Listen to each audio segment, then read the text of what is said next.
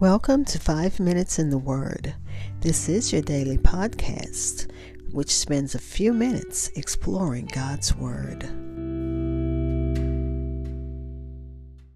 We are continuing our study in the book of Romans, and thank y'all for bearing with me.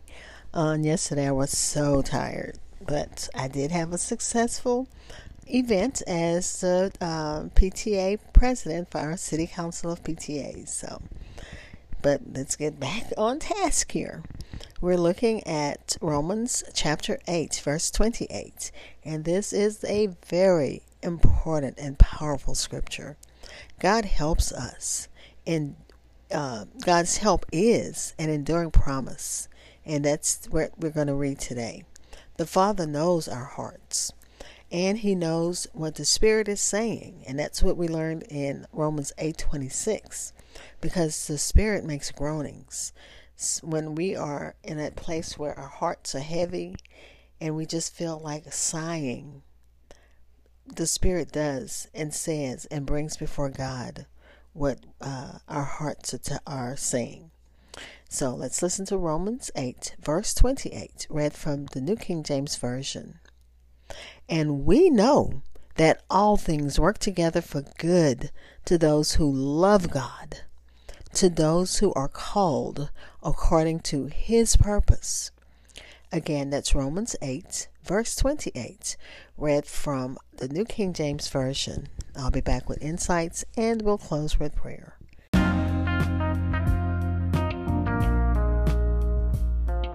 Hi, this is Hope Scott, and I pray that you are enjoying my podcast. Stitcher listeners, you can listen, like, and follow on Pandora.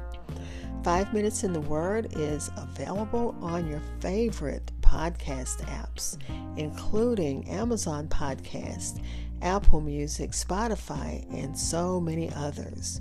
Please like and follow Five Minutes in the Word on Facebook and Twitter. Again, that was Romans 8, verse 28, read from the New King James Version. And we know that all things work together for good. God is able to make even those suffering, uh, those sufferings. And remember the Roman church, there was a lot of suffering. But Paul told them God is able to make even those sufferings work together for our good and for his good. God's sovereignty and ability to manage every aspect of our lives is demonstrated in the fact that all things, not just some things, all things work together for good to those who love God, though we must face sufferings in this present time. According to um, Matthew Poole, and I shared this yesterday, this is another argument to comfort us under the cross uh, because of the benefits of it. This promise is for those who love God and a biblical understanding of God, and manage uh, and God manages affairs of our of our life because we are called according to His purpose, not our purpose, His purpose. So we know that all things, no matter what it is, it doesn't uh, matter of guess or conjecture. I shared that yesterday. But it's a certainty and an assurance. And we know this by the testimony of God. The scripture tells us so much.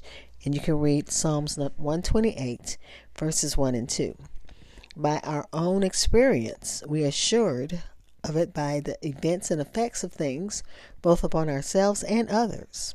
All things, even sin itself, because uh, from their falls, God's children, because of our falls, I'm not going to say their, their falls, I'm going to say our fall, my fall, all things, even sin itself, because of my fall and my failures.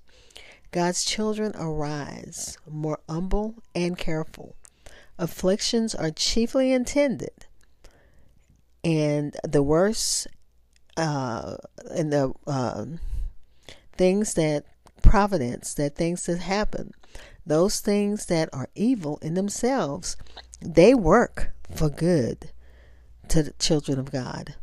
And sometimes we look at some of the hard circumstances, especially things that's going on in in um, in not just our lives, but in the lives of people we know. And we're wondering and asking God, how is that working together for my good? And the Holy Spirit, in His gentle way, will confirm that you're not alone, my child. God loves you. He sees you. He feels your pain. He's there to, the Holy Spirit is there to comfort us. So all things work together. Here is their operation and their cooperation. First, they work together with God. What the apostle says of himself and others of the ministry is that that we may be said of other things, especially of afflictions. They are workers together with God. Some read the words as God cooperates to all good. Again, they work together with us. We ourselves must concur and be active herein. We must labor and endeavor to get good out of every providence, every everything that God allows in our lives. Once more they work together amongst themselves or one with another. Take this or that providence singly or by itself, and you shall not see the good it does.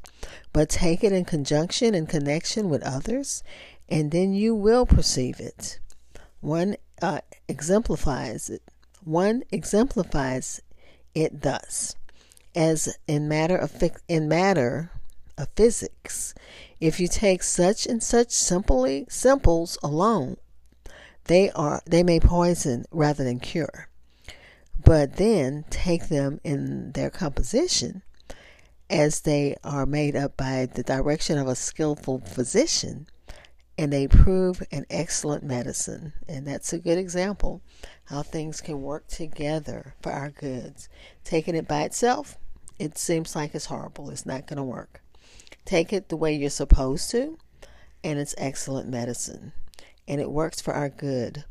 Sometimes for temporal good, always for spiritual and eternal good, which is best of all all occurrences of providence shall serve to bring them bring us nearer to God in heaven uh, hereafter according to his purpose these words are added to show the ground and reason of God's calling us which is nothing else but his own purpose and good pleasure. It is not according to our worthiness because we're never going to be worthy. But as he looks at us through the blood of Christ, as he looks at us through the work on the cross, that's that's how we are made worthy, and we're made worthy for His purpose. And it said, see, uh, Second Timothy one nine one and nine, and that reads, "For God saved us and called us to live a holy life. He did this, not because we deserved it, but because that was his plan from before the beginning of time to show us his grace through Christ Jesus. And I have a little bit more written down from Life Application Study Bible, but my time, my five minutes are up. They're past up. It's now six minutes and a few seconds. I just shared with you from Matthew Poole's commentary. Let's pray.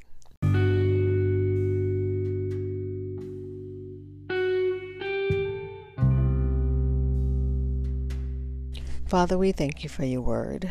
We thank you that we don't want to suffer. No one wants to suffer. But we know that suffering will we know that suffering does bring pain, loss and sorrow. And sin will bring shame. But God, we thank you that under your control, the eventual outcome will be for our good.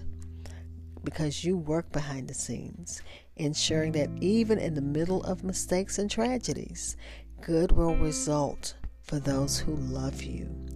And that's according to Life Application Study Bible. So, God, we thank you. And we thank you for your word. We thank you for your grace and mercy. We thank you for the Holy Spirit who makes groanings for us that we can't utter. We thank you for your Son who died on the cross for our sins. And we praise you for that. Father, we're praying for those who need you in a special way and thanking you in advance for answered prayers. Amen.